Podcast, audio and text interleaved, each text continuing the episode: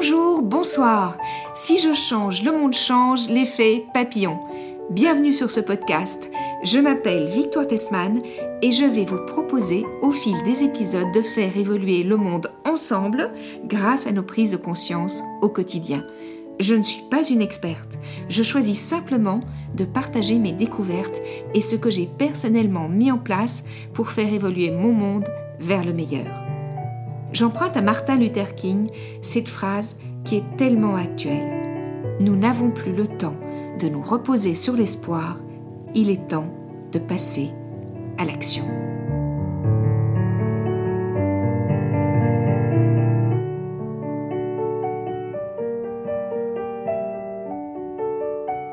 Bonjour Basile. Bonjour Victoire. Bienvenue sur Si je change, le monde change, l'effet papillon. Chers auditeurs, aujourd'hui j'invite Basile Lègre à nous parler de Reglo. Et Basile, j'ai l'habitude de demander à mes invités de se présenter eux-mêmes parce que je pense qu'on n'est jamais mieux présenté que par soi-même. Donc qui es-tu?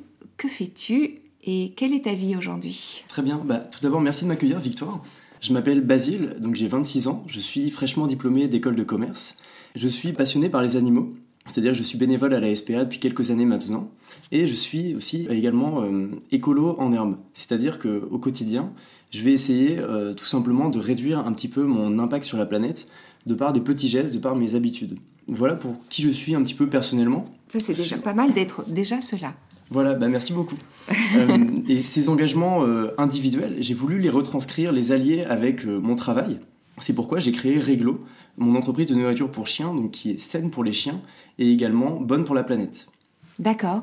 Et alors, qu'est-ce qui t'a donné l'envie, à 26 ans, d'avoir le courage de créer une entreprise? Parce qu'en fait, c'est pas évident, ça demande beaucoup de responsabilités.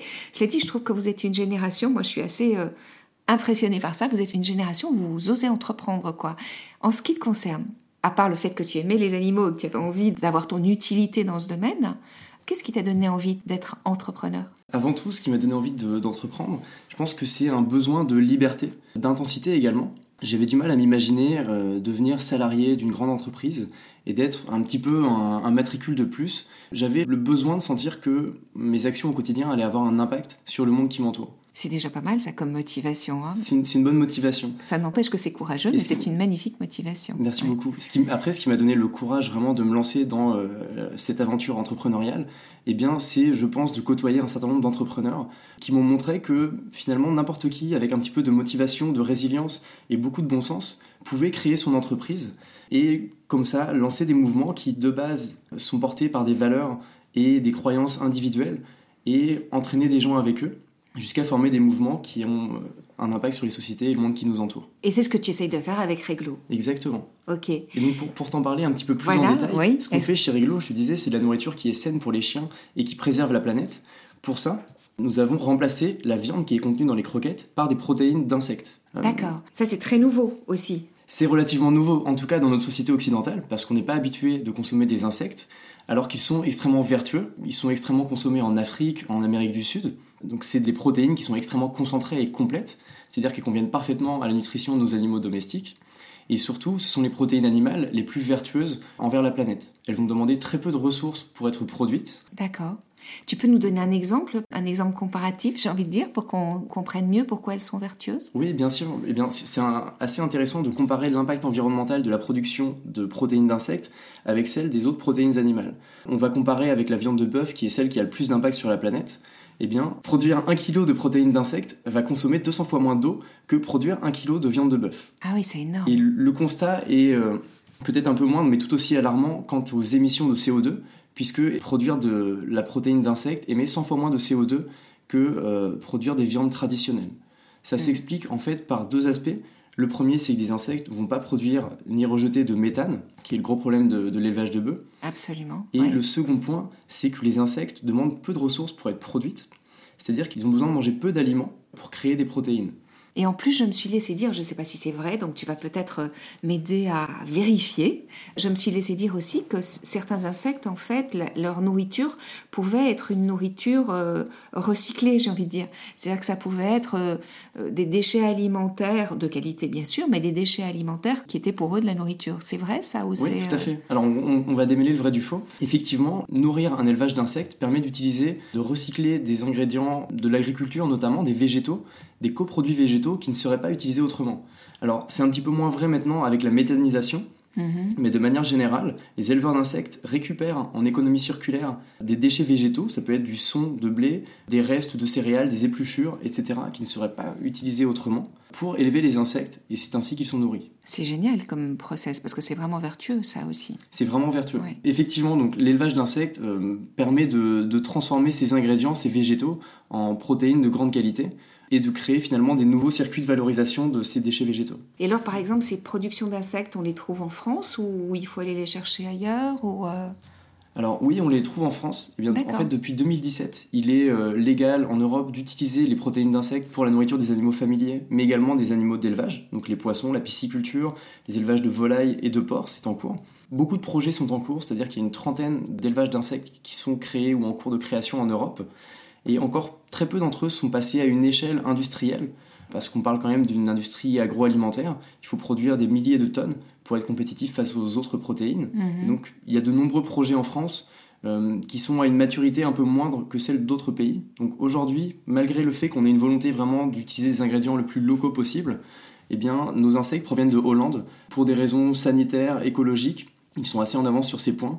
En même temps, c'est pas très loin, les Pays-Bas. C'est pas très loin, en effet. C'est pas très loin. Et pour les autres ingrédients, la grande majorité d'entre eux proviennent de France, de nos régions. D'accord. Donc, les autres ingrédients sont des légumes et des choses comme ça, en fait. Exactement. Finalement. D'accord. C'est ça. Voilà, donc tu as créé Reglo pour nourrir nos chiens d'une façon plus écologique et meilleure pour la planète et très bonne pour leur santé. Exactement. Et donc tu t'es associé quoi, avec des vétérinaires, avec des chercheurs? Comment on crée un projet comme ça? Parce que c'est vraiment passionnant en fait, c'est très innovant. Donc, oui, c'est quelque chose qui avait été fait en France très peu de fois.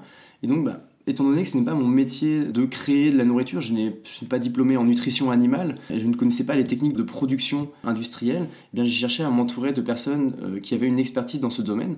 Et donc on travaille en partenariat avec une équipe de recherche et développement experte en nutrition animale. Ce sont des gens qui ont déjà de l'expérience dans les croquettes aux insectes. Ils ont l'habitude de formuler des recettes pour les animaux de zoo. Ainsi, ils ont déjà fait des croquettes aux insectes pour des singes, pour des girafes. Ils connaissaient déjà très bien ce domaine. Ils font également la formulation pour nourriture pour animaux domestiques. Donc on a développé la recette main dans la main avec mes attentes écologiques et nutritionnelles qui parfois ne collaient pas forcément aux réalités industrielles et techniques. Et on a co-construit cette recette ensemble avec également l'aide d'un partenaire industriel qui est aujourd'hui notre fabricant de nourriture pour chiens. D'accord. C'est une petite usine dans le Loir-et-Cher qui est aujourd'hui l'une des dernières qui est encore indépendante en France.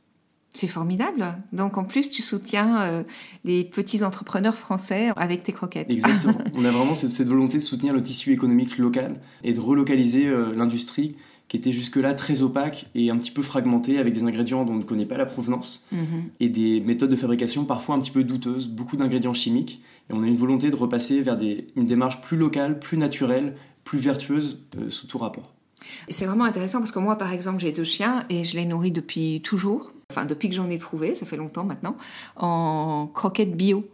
Et évidemment, j'ai testé les Reglo et ça a l'air de vraiment très très bien se passer. Super. Ils ont l'air de beaucoup apprécier. Et ce qui me plaît, c'est que les croquettes bio, c'était super. Vraiment, il y avait déjà une éthique bio, pas de pesticides, pas ceci, pas cela. Mais il y avait quand même cet impact sur le climat, puisque que ce soit du poulet ou du bœuf, comme tu le disais, ou n'importe quelle autre viande, eh bien, en effet, pour les produire, il faut beaucoup plus d'eau et donc c'est moins écologique. Donc, je suis très contente qu'ils apprécient les croquettes Reglo que j'ai commencé à leur donner depuis peu. Super, je suis ravi également. Ouais. Et c'est vrai que c'est vraiment le cœur de notre démarche.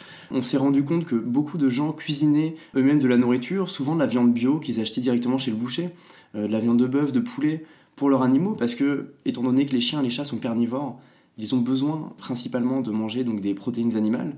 Et on a vraiment cherché à trouver un modèle qui soit plus éthique, plus vertueux. Et ça tombe bien parce que les insectes sont bons pour eux et les chiens adorent ça.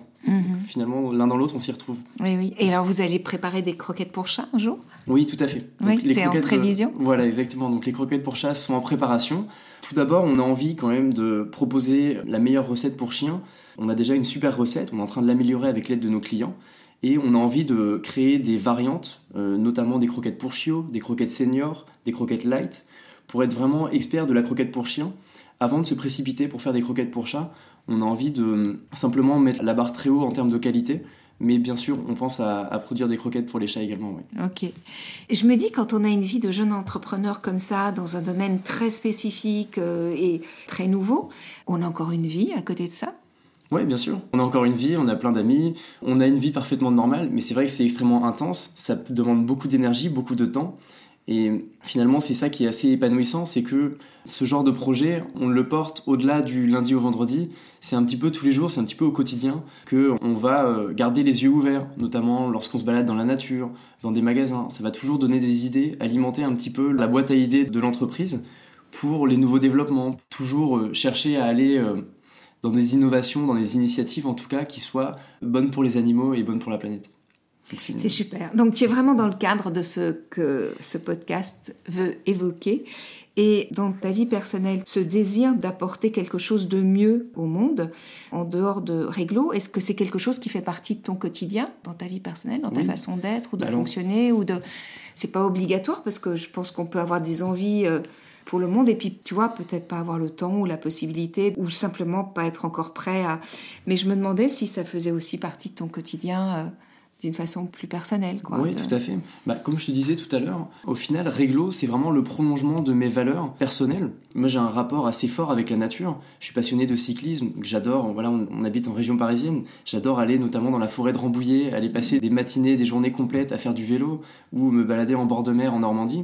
Et au quotidien, au-delà de mes loisirs, j'essaye vraiment de respecter la nature et de communier un petit peu avec elle, en tout cas, que mes actions, mes habitudes aient l'impact le plus petit possible sur la nature. Donc ça veut dire que par exemple tu recycles, ou tu fais des choses comme ça, ou tu, dans ton quotidien, des choses comme ça. Exactement. Ouais. Pour donner quelques exemples assez concrets, je mange très peu de viande, j'en mange toujours un petit peu. Ouais. Tu vois, on peut porter ce genre de projet et pour autant ne pas être parfait écologiquement. Moi, j'avais rencontré un éleveur boucher qui produit une viande extraordinaire et avec beaucoup de cœur.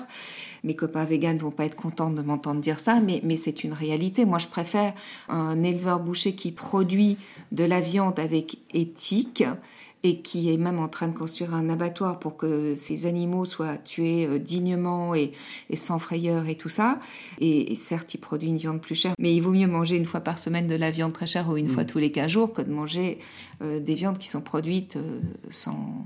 Moi, je suis végétarienne depuis toujours, mais j'ai beaucoup de tolérance vis-à-vis des personnes qui aiment la viande ou le poisson, parce que je pense que quand on choisit des produits de qualité et issus d'une non-exploitation industrielle, eh bien c'est déjà extraordinaire en fait dans notre société hyper consommatrice. Voilà, mais je te rejoins. Il y a peut-être des modes de consommation plus raisonnés, responsables, on va dire, mais l'idée c'est pas de diaboliser toutes les industries qui sont polluantes, parce que malheureusement la grande majorité d'entre elles le sont. L'activité humaine utilise des ressources de la planète, et ce qu'on cherche à faire chez Reglo, c'est vraiment de montrer que des alternatives sont possibles et qu'elles vont pas demander nécessairement des efforts particuliers de notre part. Et c'est ce qu'on a cherché à faire en fait en proposant des croquettes qui soient écologiques. C'est un sujet qui n'avait jamais été abordé finalement par les grandes marques, et on trouvait ça assez problématique quand on se rend compte qu'un labrador par exemple va manger plus de 70 kg de viande par an contenue dans ses croquettes. Oui, et on peut se poser des questions sur les problématiques de cancer de nos animaux et problèmes de foie et tout ça, s'ils mangent des croquettes toute leur vie, pleines de produits chimiques. Voilà, tout à fait. Et après, dans la même démarche que peut-être pour nous, chercher à comprendre un petit peu ce qu'on met dans nos assiettes, à se tourner vers des alternatives plus naturelles, sans traitement chimique et plus simples tout simplement, on s'est rendu compte que ça n'avait jamais été proposé pour les animaux domestiques et que pour autant, c'est quasiment des membres de la famille, ils méritent vraiment le meilleur. Et donc on a cherché à allier le meilleur de la nature, de la nutrition, pour proposer des croquettes qui soient à la fois excellentes pour leur santé et respectueuses de l'environnement. L'idée, c'est de proposer un nouveau geste écologique, très simple, qui ne soit pas contraignant, c'est-à-dire qu'on vend des croquettes, c'est un aliment pour chien qui est pratique, qui est facile à conserver, à servir. Et de la même manière que changer ses habitudes, son mode de transport, de faire le tri sélectif, de changer un petit peu son alimentation ou la manière dont on va partir en vacances par exemple, eh bien, on trouvait que c'était dommage de faire tous ces efforts et de ne pas les prolonger avec nos animaux domestiques. Tu prêches une convaincue, je suis trop contente qu'il y ait des initiatives comme ça qui émergent, je trouve ça formidable. Voilà, cette façon de vivre que tu as mise en place et dans ta vie professionnelle aussi, comment c'est vécu autour de toi, par tes amis, par ta famille, par les gens sont plutôt heureux, ouverts, contents, ou bien ils sont étonnés, ou bien ils sont sceptiques, ou bien ils sont... Comment ça se passe, en fait, dans ton entourage ? Il y a de tout. Dans mon entourage proche, j'ai des amis et de la famille qui sont dans le domaine de l'agriculture, alors qui comprennent pas forcément que je vienne mettre en avant un petit peu les défauts ou les problèmes de leurs industries, mais comprennent que c'est dans une démarche assez bienveillante. Nous, on est tout à fait conscients que ce qu'on propose, ce n'est pas pour tout le monde. Et ce qui va vraiment compter, c'est que auprès de nos quelques centaines de clients déjà, on a un engouement qui est incroyable et on répond vraiment à un besoin de mieux consommer, de savoir ce qu'il y a dans la gamelle des animaux et surtout d'acheter, en tout cas, la nourriture de nos animaux de manière plus responsable et plus éclairée. Tu sais, Gandhi disait « Soyons le changement que nous voulons voir incarné dans le monde ». Et d'une certaine manière, moi, je crois beaucoup à l'exemplarité. C'est-à-dire au fait d'être simplement, de produire des choses en étant aligné en soi et vraiment relié à nos valeurs. Les gens nous observent, les gens voient que ça fonctionne, les gens voient que c'est intéressant. Et donc même les plus réfractaires, à certains moments, peuvent changer d'avis. Et c'est vrai que nos agriculteurs aujourd'hui, moi j'ai un respect immense pour les agriculteurs, les éleveurs et tout ça. On leur a demandé, il y a 50 ans, 60 ans, de produire intensément. On leur a proposé des produits incroyables en leur disant « vous aurez plus de mauvaises herbes, ceci, cela ». On leur a demandé de faire de la culture où on ne cultivait que du blé. Et en fait, on leur a fait perdre finalement cette science qu'ils avaient de la terre, des essences qu'on pouvait marier pour qu'il n'y ait pas tel insecte et tel ceci et tel cela. Et maintenant, on leur demande d'oublier tout ce qu'on leur a dit depuis 50 ans pour revenir à d'autres bases et à ce qu'on proposait avant. Et c'est vrai que c'est compliqué parce qu'ils se sont endettés, il y a plein de choses. Et moi, j'ai vraiment un respect énorme pour eux. Mais en même temps, j'observe qu'ils sont de plus en plus nombreux à prendre conscience que la demande des gens d'avoir le meilleur pour eux et pour leurs animaux, et que donc le meilleur pour eux, eh bien, c'est pas une nourriture pleine de pesticides, d'engrais chimiques et de choses comme ça, puisque on voit bien à quel point, au bout d'un certain nombre d'années, ça peut être nocif pour la santé et pour la planète. Et c'est vrai que je partage ton admiration pour toutes ces personnes qui travaillent la terre, notamment, qui produisent la nourriture qu'on mange chaque jour. Il ne s'agit pas du tout de dénigrer leur méthode actuelle, parce qu'ils sont face à des contraintes de productivité, ils sont en compétition avec le monde entier quasiment. Mais en revanche, c'est vrai que la demande des consommateurs, il y a un éveil finalement du grand public pour une demande de transparence sur les méthodes de production, de qualité finalement, de respect de la nature qui est en train d'émerger, qui va impacter forcément leur métier à l'avenir.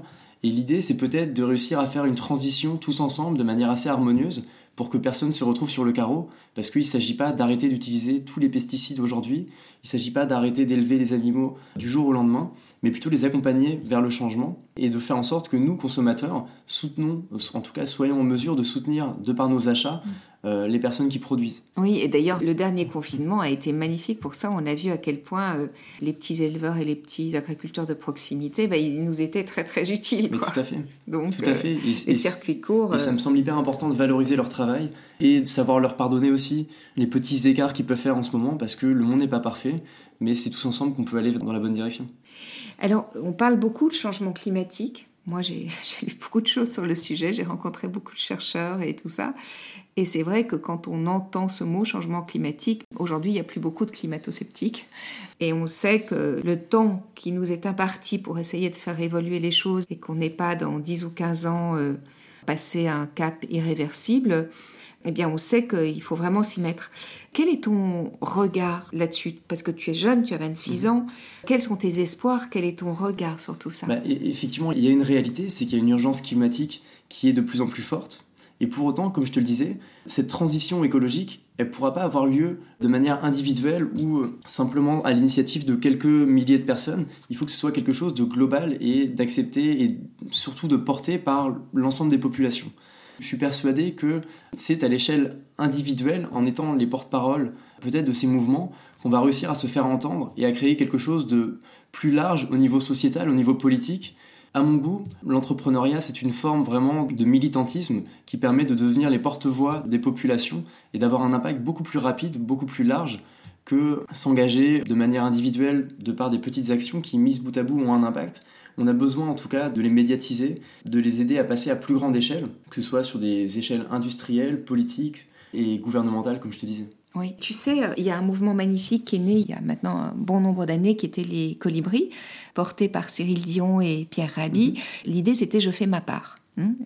L'idée du petit colibri qui apporte sa goutte sur l'incendie et il fait sa part.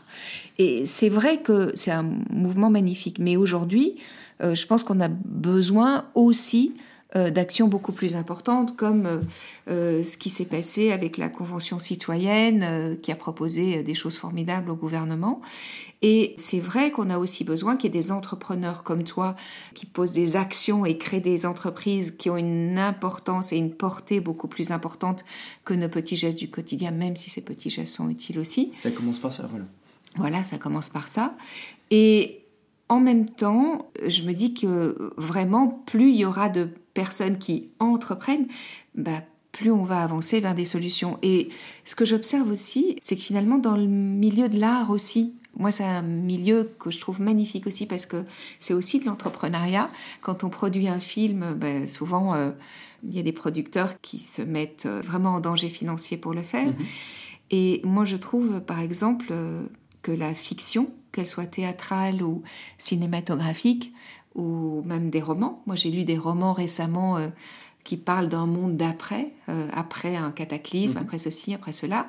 Et tu te dis que finalement, toute cette fiction peut aussi toucher le cœur des gens et leur permettre de mettre en place des prises de conscience et des actions. Et donc, plus on va être nombreux à être comme toi ou comme certains artistes à faire évoluer le monde... Eh bien, plus peut-être les personnes qui pensent qu'elles n'ont pas la capacité de faire bouger les choses vont se rendre compte que tout est possible. C'est tout à fait ça. Et je pense que c'est peut-être la responsabilité de chacun, à son échelle, selon le niveau d'engagement et d'investissement qu'il a envie d'avoir, de justement parler de ses valeurs, de ses engagements, mettre en place des petites initiatives, des petites actions qui, mises bout à bout, vont prendre de l'écho, vont prendre de l'ampleur, et vont devoir confronter les grandes entreprises, les gouvernements, au changement, parce que la demande sera tellement forte qui seront obligés de changer un petit peu de cap. Et il y a une réalité, c'est que quand on a 26 ans, quand on est artiste, quand on est entrepreneur, eh bien on est beaucoup plus libre, on peut aller beaucoup plus vite et aller surtout avec beaucoup plus de conviction porter nos valeurs. Et de liberté. Exactement, et de liberté aussi, c'est juste. Pour créer ces mouvements qui vont faire réagir des gouvernements qui sont des organisations quand même beaucoup plus statiques, qui ont beaucoup moins de marge de manœuvre. Il faut également en avoir conscience. Oui. Absolument. Le message que je cherche à faire passer et que j'incarne au travers de Reglo, c'est d'éveiller un petit peu les consciences, de redonner du pouvoir individuellement à chacun sur l'impact qu'ont nos habitudes quotidiennes, qu'ont nos actions quotidiennes sur le monde qui nous entoure.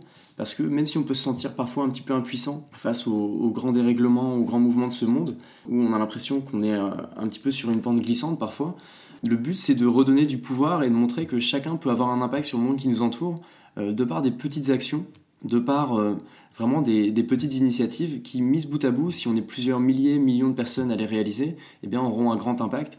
Je pense que c'est un petit peu la démarche que tu as avec ton livre sur l'effet papillon.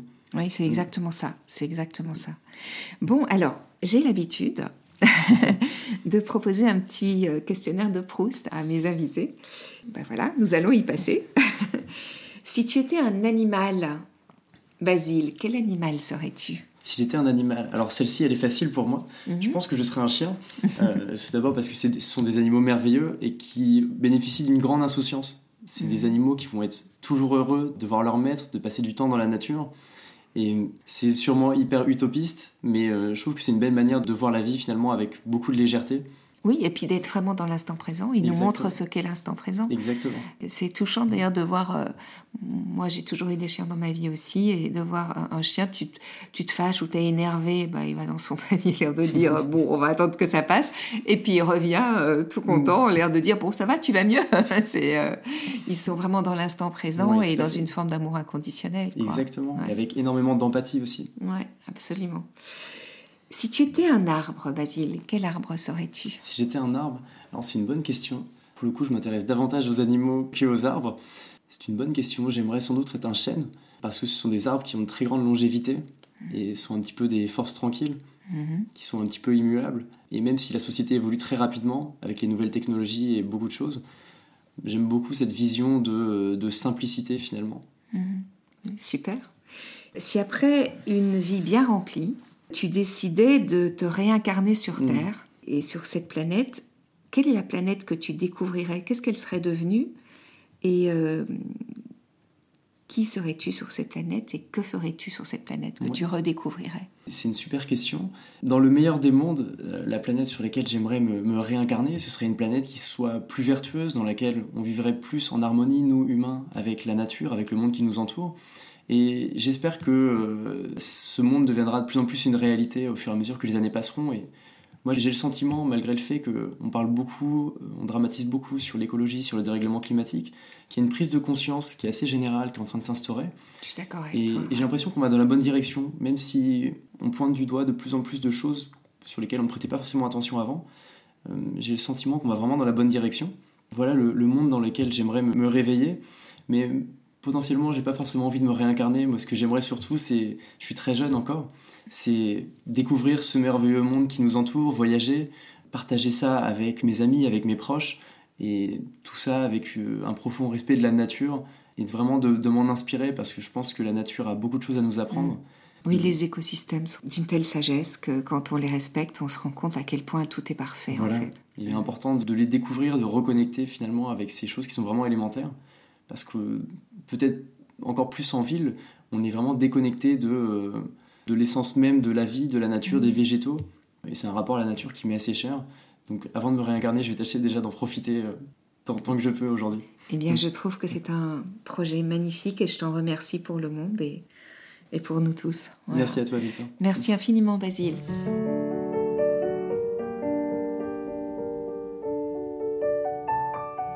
Voilà. J'ose rêver qu'au fil des semaines, nous créerons ensemble un grand mouvement citoyen et humaniste qui prendra sa source dans nos envies du meilleur. Je compte sur vous pour m'envoyer des infos que je partagerai sur ce qui se fait près de chez vous, sur ce que vous avez mis en acte vous-même, sur ce que vous avez découvert et qui vous démontre que tout est possible. Si vous lisez mon livre « Si je change, le monde change, l'effet papillon », illustré par Laurie Neuys Barboteau, vous découvrirez que ce mouvement de conscience mondiale est présent partout et qu'il ne tient qu'à nous de l'inclure dans notre quotidien. Le changement ne viendra pas de nos dirigeants ou de nos politiques, en tout cas pas pour l'instant. Le changement et le respect de la vie ne peut venir que de nous, de toi, de moi, de nous. Merci d'avoir écouté cet épisode. J'attends vos commentaires et vos propositions avec impatience. Vous pouvez me joindre en commentaire sur ce podcast, mais vous pouvez aussi le faire sur Instagram ou sur Facebook à Victoire Tesman. Si vous avez aimé ce podcast, je vous invite à cliquer sur 5 étoiles sur votre plateforme de podcast favorite. À très bientôt sur Si je change, le monde change, l'effet papillon.